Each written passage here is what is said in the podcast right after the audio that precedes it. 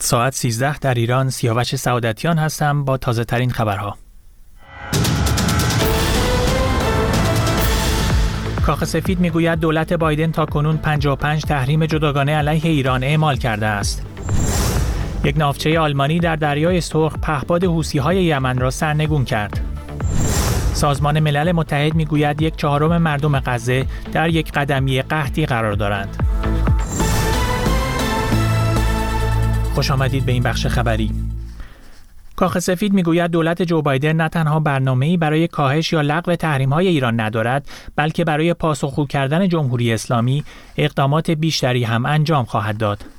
جان کربی سخنگوی شورای امنیت ملی کاخ سفید با اشاره به تحریم های اعمال شده علیه جانشین فرمانده نیروی قدس سپاه پاسداران گفت تحریم های تازه وزارت خزانه داری در راستای مقابله با شبکه تأمین مالی اقدامات تروریستی و مختل کردن اقدامات حوسی های یمن علیه کشتیرانی در آبراههای بین المللی است.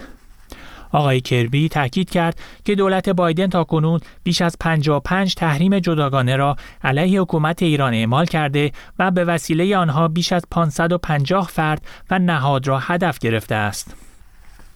این مقام خاصفی تصریح کرد که این تحریم ها به دلیل نقض حقوق بشر، گروگانگیری، تولید موشک و پهپاد و برنامه هسته‌ای جمهوری اسلامی علیه این کشور اعمال شده است. فرماندهی مرکزی نیروهای ایالات متحده سنتکام می‌گوید شامگاه سهشنبه هشتم اسفند ماه پنج پهپاد شبه نظامیان حوسی در دریای سرخ رهگیری و سرنگون شدند.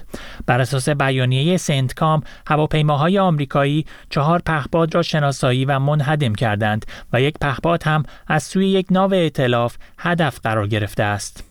همزمان خبرگزاری آلمان گزارش داد که ناوچه آلمانی هسن که در چارچوب مأموریت اتحادیه اروپا در دریای سرخ مستقر است برای نخستین بار حمله های مورد حمایت ایران را دفع کرده است.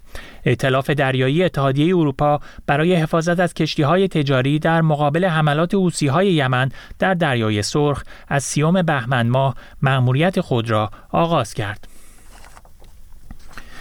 یک مقام ارشد امور بشردوستانه سازمان ملل متحد می‌گوید دست کم 576 هزار نفر در نوار غزه در یک قدمی قحطی قرار دارند. رامش راجا هام در گزارش خود به شورای امنیت هشدار داد که در صورتی که اقدامی برای مهار این موزل صورت نگیرد وقوع قحطی تقریبا اجتناب ناپذیر خواهد بود. رامش راجا هام تاکید کرد که از هر شش کودک زیر دو سال در شمال غزه یکی دچار سوء تغذیه حاد است. مدیر هماهنگی دفتر سازمان ملل متحد در امور بشردوستانه تصریح کرد که این سازمان و سایر گروه های امدادی برای رساندن حداقل تدارکات به غزه با موارد بسیار بزرگی مواجه هستند. در تازه ترین دور انتخابات مقدماتی آمریکا که در ایالت میشیگان برگزار شد، جو بایدن و دونالد ترامپ به پیروزی رسیدند. در اردوی جمهوری خواهان دونالد ترامپ بار دیگر به راحتی مقابل تنها رقیبش نیکی هیلی به پیروزی رسید. خانم هیلی اما همچنان تاکید کرد که در رقابت‌های هفته آینده که به سهشنبه بزرگ معروف است و به طور همزمان در چندین ایالت برگزار می شود هم حضور خواهد داشت. از سوی دیگر در انتخابات حزب دموکرات برخی رای دهندگان با نوشتن عبارت غیر متعهد روی برگه رای اعتراض خود را نسبت به سیاست جو بایدن در قبال جنگ غزه ابراز کردند. میشیگان بیشترین جمعیت مسلمان و عرب تباران آمریکایی را در خود جای داده است. با ادامه سرما در مناطق مختلف ایران مدارس در چندین استان به دلیل کمبود گاز روز چهارشنبه تعطیل یا غیر حضوری اعلام شدند. تمامی مدارس در استانهای مرکزی، خراسان جنوبی و همدان و همچنین مدارس برخی شهرها در استانهای قزوین، گیلان، البرز، تهران و اردبیل روز چهارشنبه غیر حضوری اعلام شدهاند. همچنین بنابر مصوبه ستادهای مدیریت بحران در شماری از استانها فعالیت ادارات با یک یا دو ساعت تأخیر و با رعایت محدودیت مصرف گاز آغاز می شود.